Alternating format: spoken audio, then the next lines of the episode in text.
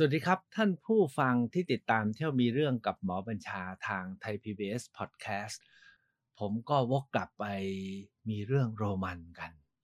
จากนี้ไปอีกสองสามนัดเนี่ยนะครับ จะไปในพื้นที่ที่พิเศษสุดๆของโลก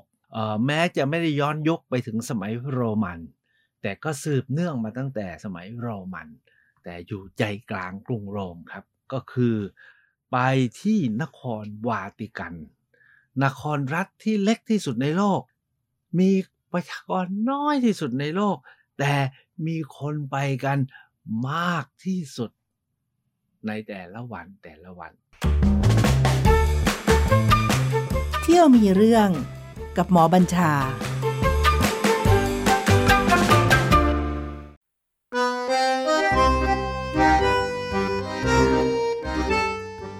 เวลาเราพูดถึงเรื่องประเทศเนี่ยนะครับท่านผู้ฟัง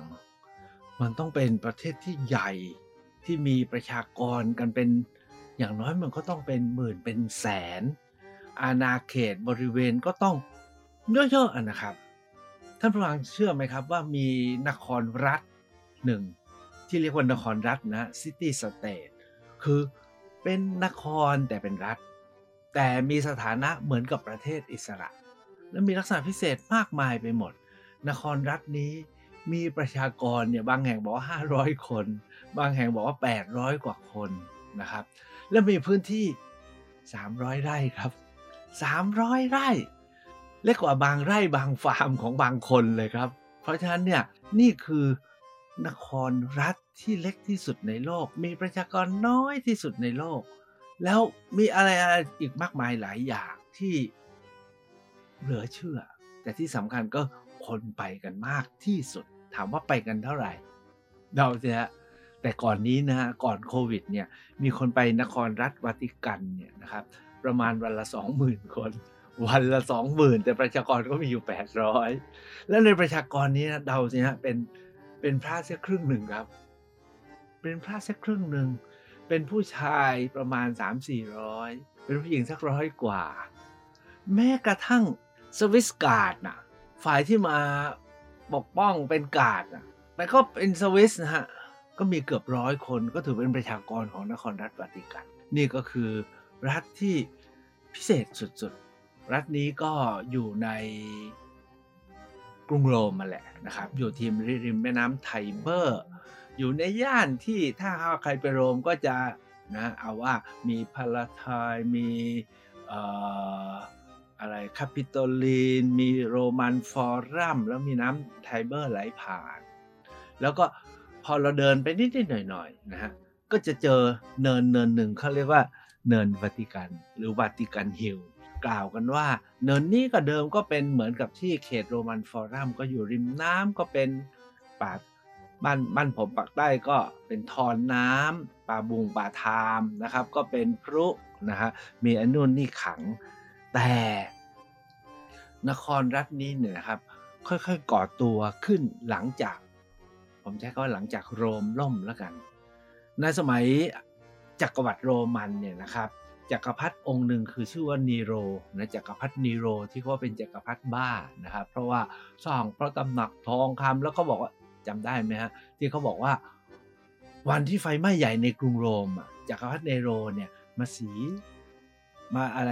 มาเล่นดนตรีดูอะนะครับนี่ก็คือออจักรพรรดิเนโรจักรพรรดิเนโรเนี่ยนะครับเป็นผู้มาสร้างเขาเรียกสนามเซอร์คัสนะฮะสนามแข่งรถม้าอยู่ที่ตรงนี้นะครับ ต่อมาจนอาณาจักรโรมล่ม ก็ค่อยๆก่อก่อเป็นศาสนสถาน การก่อเป็นศาสนสถานที่ตรงที่ทุกวันนี้เป็นนครรัฐวาติกันเนี่ยนะครับ ก็เริ่ม ก่อครั้งแรกโดยจักรพรรดิชื่ออะไรแล้วล่ะผมกำลังนึกออก เป็นจักรพรรดิองค์แรกนะครับที่หันมานับถือคริสต์คือจักรพรรดิคอนสแตนตินนะครับท่านคงจำได้จักรพรรดิคอนสแตนตินเนี่ยเป็นจักรพรรดิโรมันพระองค์แรกราวๆคศ 333 คือคริสตคริสตศตวรรษที่ 4 คริสตศตวรรษที่4นะครับท่านเนี่ยเปลี่ยนมาเป็นคริสต์แล้วท่านก็เลย ให้สร้างมหาวิหารหรือโบสถ์ไว้ที่นี่ เนื่องจากจุดนี้ในสมัยของจักรพรรดิเนโรเนี่ยนะครับ พระองค์ท่านเนี่ยให้ตรึงกางเขน เรียกว่าบิชอปองค์หนึ่งชื่อว่าปีเตอร์สกับพอลปีเตอร์สเนี่ยนะที่เราเรียกว่าเซนต์ปีเตอร์สเนี่ยนะครับ ท่านเป็นหนึ่งในสาวกคนสำคัญของพระเยซู หลังจากพระเยซูถูกตรึงไม้ตางเขนนะครับเซนต์ปีเตอร์สเนี่ยก็เป็นหนึ่งเป็นในสาวกที่สืบสารงานของพระเยซูคริสต์เจ้าราวๆคศ60 กว่ากว่าพระองค์ท่านเนี่ยก็ย้ายมาอยู่ที่โรม แล้วมาเป็นบิชอปแห่งโรม อันนั้นก็อยู่ในสมัยจักรพรรดิเนโร แล้วจักรพรรดิเนโรก็เลยสั่งประหาร เซนต์ปีเตอร์สคือนักบุญเซนต์ปีเตอร์สด้วยการตรึงไม้กางเขน และเซนต์ปีเตอร์สเนี่ยนะครับท่านบอกว่าพระเยซูเนี่ยเวลาตรึงไม้กางเขนเนี่ยก็ตรึงแบบกางเขนขึ้นใช่ไหมเซนต์ปีเตอร์ท่านบอกว่าท่านเนี่ยเป็นศิษย์พระเยซูท่านให้เอากางเขนลงเซนต์ปีเตอร์สเนี่ยนะครับถูกตรึงกางเขนที่ตรงนี้แหละ ที่ตรงที่เคยเป็นสนามแข่งรถของจักรพรรดิเนโร แล้วก็ฝังไว้แถวๆนี้ จนจักรพรรดิคอนสแตนติน เป็นจักรพรรดิโรมันพระองค์แรกอีกประมาณ 200 กว่าปีต่อมา3 250 ปีต่อมา ท่านเปลี่ยนมาเป็นคริสต์เพราะพระมารดาท่านเป็นคริสต์ท่านก็เลยให้สร้างมหาวิหารขึ้นณจุดที่ฝังศพของเซนต์ปีเตอร์นะครับก็คือทุกวันนี้ก็กลายเป็น ที่เราเป็นมหาวิหารอันโอฬารคือเซนต์ปีเตอร์สทั้งหมดนี้ผมกำลังจะบอกว่า หลังจากนั้นเนี่ยนะครับนครรัฐวาติกันเนี่ยก็พอโรมล่มใช่ไหมครับ ท่านคงจำได้ว่าแต่ละนครแต่ละรัฐก็รวมตัวกันเป็นรัฐอิสระกัน เช่นมีนาโปลีนะครับมี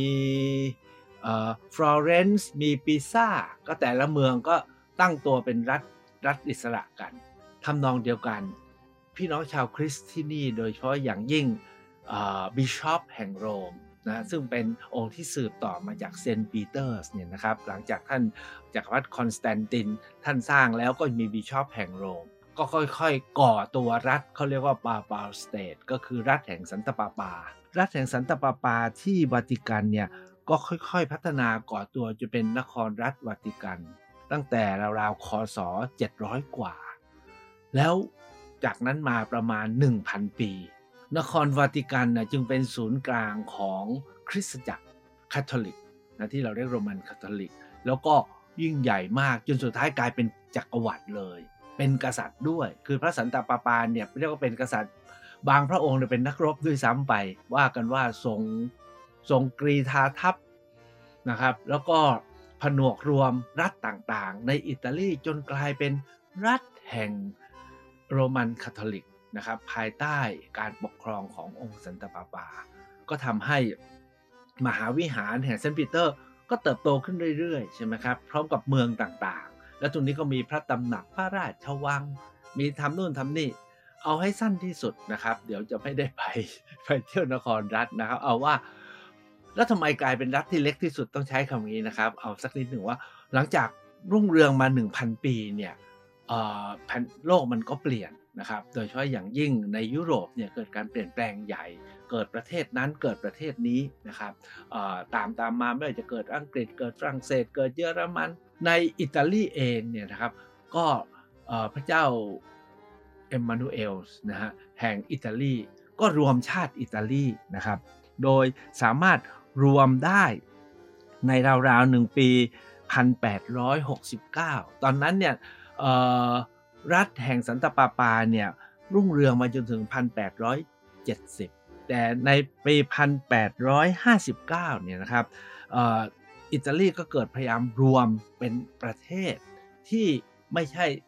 เป็นสันตปาปา แต่เป็นกษัตริย์ขึ้นมาครอง ก็รวมประเทศได้ในปีหนึ่ง859 โดยการรวมนครรัฐอื่นๆนะครับ แล้วก็ใช้คำว่าก็มาแทน นครรัฐปาติกันว่าปาติกันก็เล็กลงเล็กลงจนยุคประมาณเอาว่ายุคมุสโสลินีนะครับตอนสงครามโลกเนี่ยนะครับก็มีข้อตกลงขึ้นมาว่า เพื่อที่อยู่กันได้นะครับก็เว้นวาติกันไว้เป็นนครรัฐเล็กๆ ที่มีขนาดตามที่ผมสรุปก็คือ 300 ไร่ แล้วก็มีประชากรก็เฉพาะพระคาร์ดินัลบิชอป นะครับแล้วก็ผู้ที่คอยบริการอยู่ในพื้นที่เนี้ยส่วนใหญ่ก็คืออยู่ในเขตวังอยู่ในเขตอุทยาน แล้วก็เขตมหาวิหารก็จ็ดแปดร้อยคน โดยทางรัฐบาลอิตาลี โดยมุสโสลินีกับพระเจ้าเอมมานูเอลที่สองก็ตกลงว่าให้วาติกันเป็นนครรัฐอิสระ มีอำนาจเสมือนชาตินะครับด้วยเหตุนี้นะครับทำให้นครรัฐวาติกันจึงเป็น เมืองพิเศษ อยู่ในอิตาลีอยู่ในกรุงโรมนะครับ แต่เป็นรัฐเป็นอิสระ และทุกวันนี้ความพิเศษของวาติกันเนี่ยมีอีก 2-3 ประการ เช่น นอกจากว่าเล็กที่สุดประชากรน้อยที่สุด มีคนไปมากที่สุดแล้วนะครับ เชื่อไหมครับว่าทั้งประเทศก็ 300 ได้นะครับ เป็นมรดกโลกครับ เป็นมรดกโลก และเต็มไปด้วยสิ่งที่น่าเรียนรู้ น่าดูนะครับ ก่อนจะมีโควิดเนี่ยฮะมีคนไปที่วาติกันเนี่ยเขาทำสถิติไว้นะครับเมื่อปี 2019 ก็คือเมื่อ 3 ปีที่แล้วก่อนโควิดเนี่ยมีคนไปกันวันละ 20,000 คน ปีละ 7 ล้าน ประเทศไทยเราเนี่ยปีที่แล้วสู้เท่าไหร่20 30ล้านใช่ไหมแต่ทั้งประเทศนะครับ ผลิตภัณฑ์สำคัญรายได้รับของวาติกันคืออะไรกว่าค่าค่าค่าตั๋วเข้า ค่าตั๋วเข้า ค่าขายเหรียญที่ระลึก ค่าขายหนังสือ ค่าขายสแตมส่วนใหญ่ก็เป็นสิ่งอำนวยความสะดวกเพื่อการเข้าไปเรียนรู้นะครับ นี่ก็คือวาติกันมันต้องไปกันสักครั้งหนึ่งละครับ แล้วผมไปโรมทั้งทีก็ต้องแวะ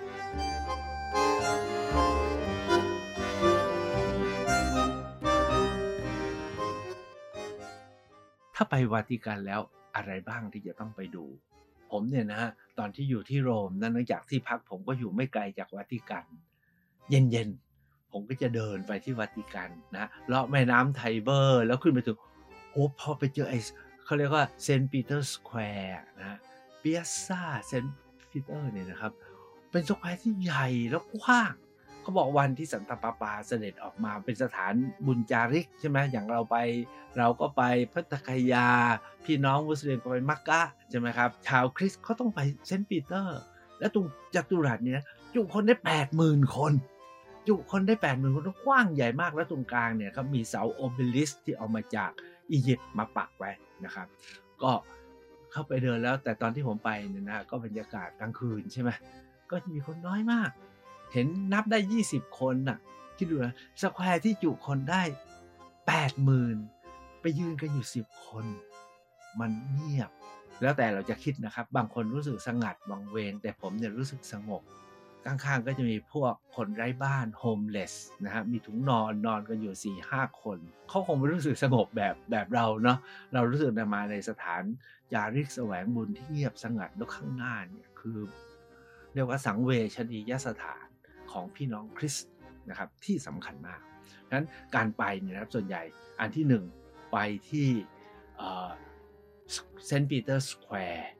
กลางคืนครับ เพราะกลางวันคนจะแน่นเป็นเป็นมดนะเพราะว่าทุกคนก็จะไปเข้าคิว เพื่อที่จะเข้าไปข้างในนะครับ การไปของผมเนี่ยคราวนั้น แล้วคราวนี้ที่ผมจะพาไปเนี่ยผมขอแบ่งเป็น 3 ครั้ง ครั้งนี้เนี่ยผมจะพาไปที่เดียวครับ คือไปเข้าไปในมหาวิหารแห่งเซนต์ปีเตอร์สนะครับ ส่วนครั้งหน้าก็จะพาไปที่นานาพิพิธภัณฑ์ แห่งนครวาติกันนะครับ โดยเฉพาะอย่างยิ่งจะไปให้ความสำคัญสำคัญกับมหาวิหารที่ใช้เป็นที่ประชุมเพื่อคัดเลือก ระสันตะปาปา ที่เขาเรียกซิสตีนชาเพลอันนี้สำคัญมากนะครับว่าโดยตำนานพระเจ้าสร้างโลกอยู่ที่นั่นแหละนะครับ แล้วก็ไปเรียนรู้กันที่นั่น แล้วครั้งที่3เนี่ยผมจะพาไปที่หอที่มีภาพวาดที่ลั่นโลกก็คือหอที่วาดโดยราฟาเอลนะครับที่นั่นจะมีภาพชุดปวงปราดแห่งกรีกนะครับก็คือ The School of Athens อยู่ที่นั่น อันนั้นวัน อาทิตย์ถัดไป ผมก็จะพาไปที่นั่น แต่อาทิตย์นี้นะครับ ใช้เวลากันที่เขาเรียกว่ามหาวิหารเซนต์ปีเตอร์สหรือว่า basilica ถามว่ามีอะไรบ้าง อยากจะเรียนอย่างนี้ว่า ตามที่ผมบอกแล้วนะครับว่าในยุคของเนโรเนี่ยนะครับเซนต์ปีเตอร์ถูกประหารด้วยการตรึงกางเขนแล้วก็ฝังพระศพไว้ที่นี่ อันนี้ก็ราวๆคศ70 ใช้คำว่าคศ70 โดยประมาณ จากนั้นมาในคศ 333 เนี่ยนะครับจักรพรรดิคอนสแตนตินเนี่ยท่านเปลี่ยนมาเป็นคริสต์ท่านก็เลยให้สร้างเป็นโบสถ์เลย เพื่อระลึกถึงบิชอปคนแรกแห่งโรมก็คือเซนต์ปีเตอร์ส แล้วก็สร้างเป็นที่อนุสรณ์สถานต่างๆ เพื่อบูชาเพราะพระองค์ท่านถือคริสต์จนกระทั่งพระสันตะปาปาอีกองค์หนึ่ง ซึ่งท่านเป็นนักรบนะครับ ท่านชื่อว่าสันตะปาปาจูเลียสที่สอง นะครับ ท่านเป็นนักรบ ท่านเลยพิชิตอะไรต่ออะไรมาหมด ท่านพิชิตเมืองนู้นพิชิตกันทั่ว แล้วสุดท้ายท่านก็บอกว่างั้นจะขยายมหาวิหารแห่งเซนต์ปีเตอร์ ให้ยิ่งใหญ่ เพื่ออะไรเดาไหมฮะเพื่อเป็นที่ฝังพระศพของท่านสันตะปาปานะจะเป็นคือจริงๆบิชอปก็เขาก็ฝังอยู่ในโบสถ์นี้ทั้งหมด แต่ท่านเนี่ยนะท่านมีอำนาจท่านปกครองทั้งอิตาลีได้นั้นท่านก็ธรรมดาเนาะก็ ต้องมีอนุสรณ์ไว้อะท่านก็จะขยาย มหาวิหารครั้งใหญ่ อันนี้เกิดขึ้นเมื่ออคศ1,500 ผมให้คศ60คศ333 แล้ว 1,200 ปีต่อมานะคศ1,500 ก็ถามว่า 700 ปีที่แล้วนะตอนนี้มัน 2022 500 ปีที่แล้วนะครับ ท่านก็เลยตั้งใจจะขยาย นี่ความคิดขยายของ ท่านสันตปาปาองค์นี้เนื่องจากท่านมีอำนาจมีบารมีมากเนี่ยนะครับ ท่านตัดสินใจที่จะใช้คำว่าอะไรดีอะหาสุดยอด ประติมากร ศิลปินมาช่วยกันออกแบบและรังสรรค์ ให้ถือว่าเป็นที่สุดของของท่านนะและของโลกนะครับ เบื้องต้นเนี่ยท่านก็ไปหา หาศิลปินหลายคนมานะครับ คนแรกเนี่ยท่านเลือกใครรู้ไหม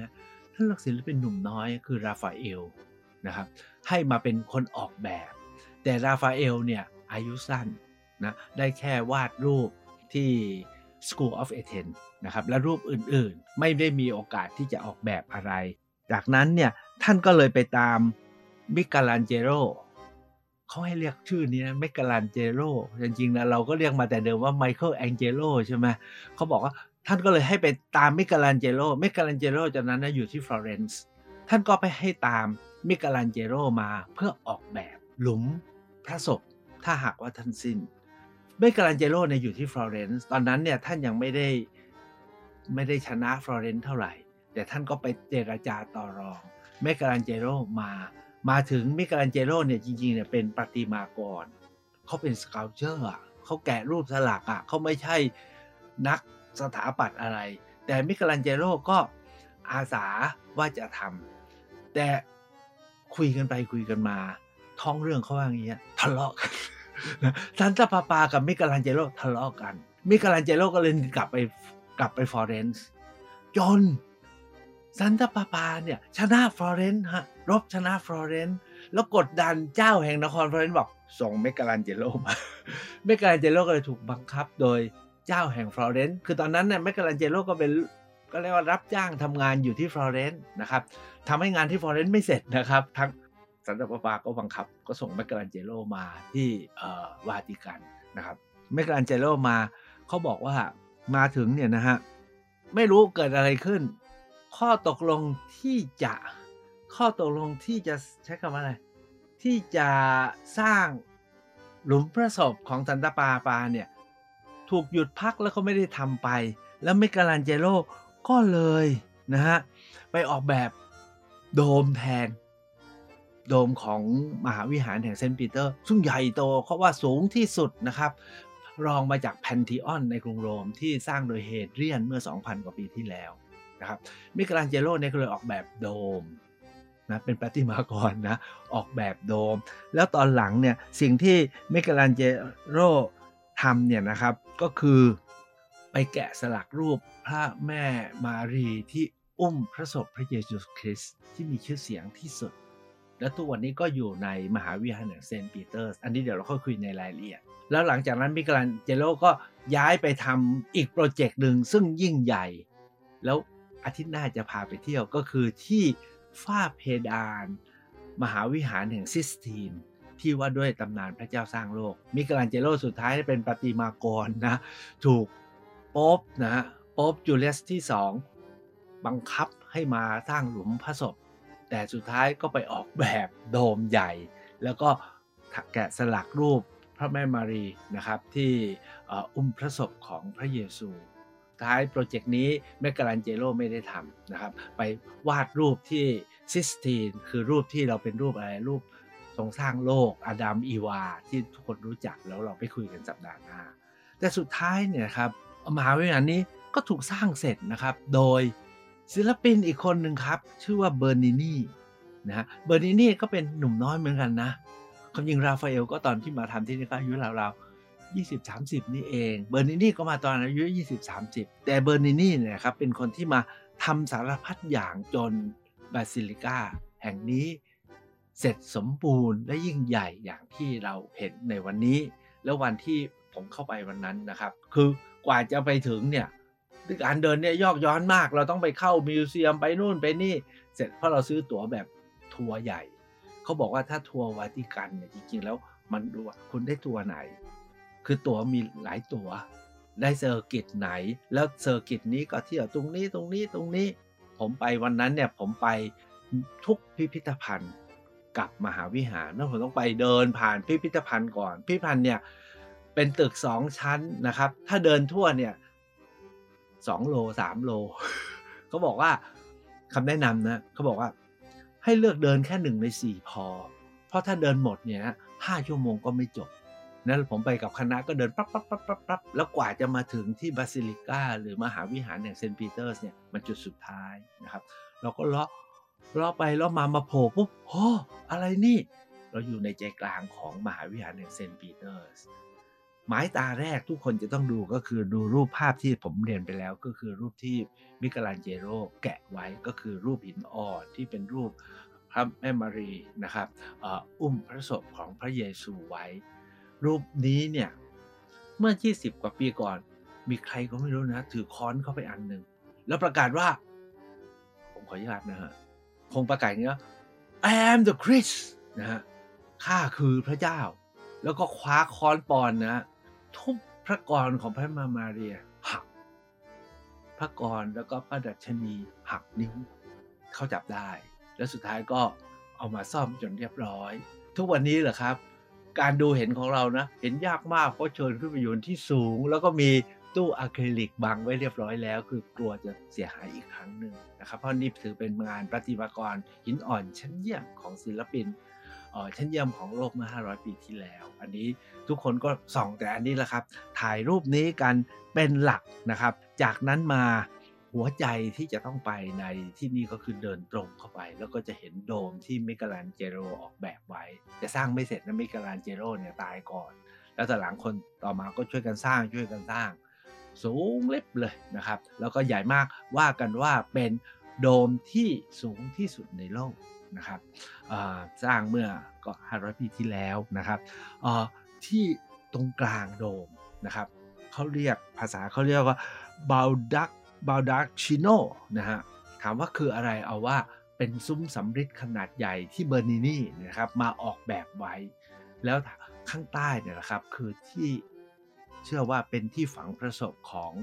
เซนต์ปีเตอร์ซึ่งเป็นบิชอปคนแรกแห่งโรมพระมหาวิหารนี้สร้างเพื่อระลึกถึงพระองค์ท่านนะครับ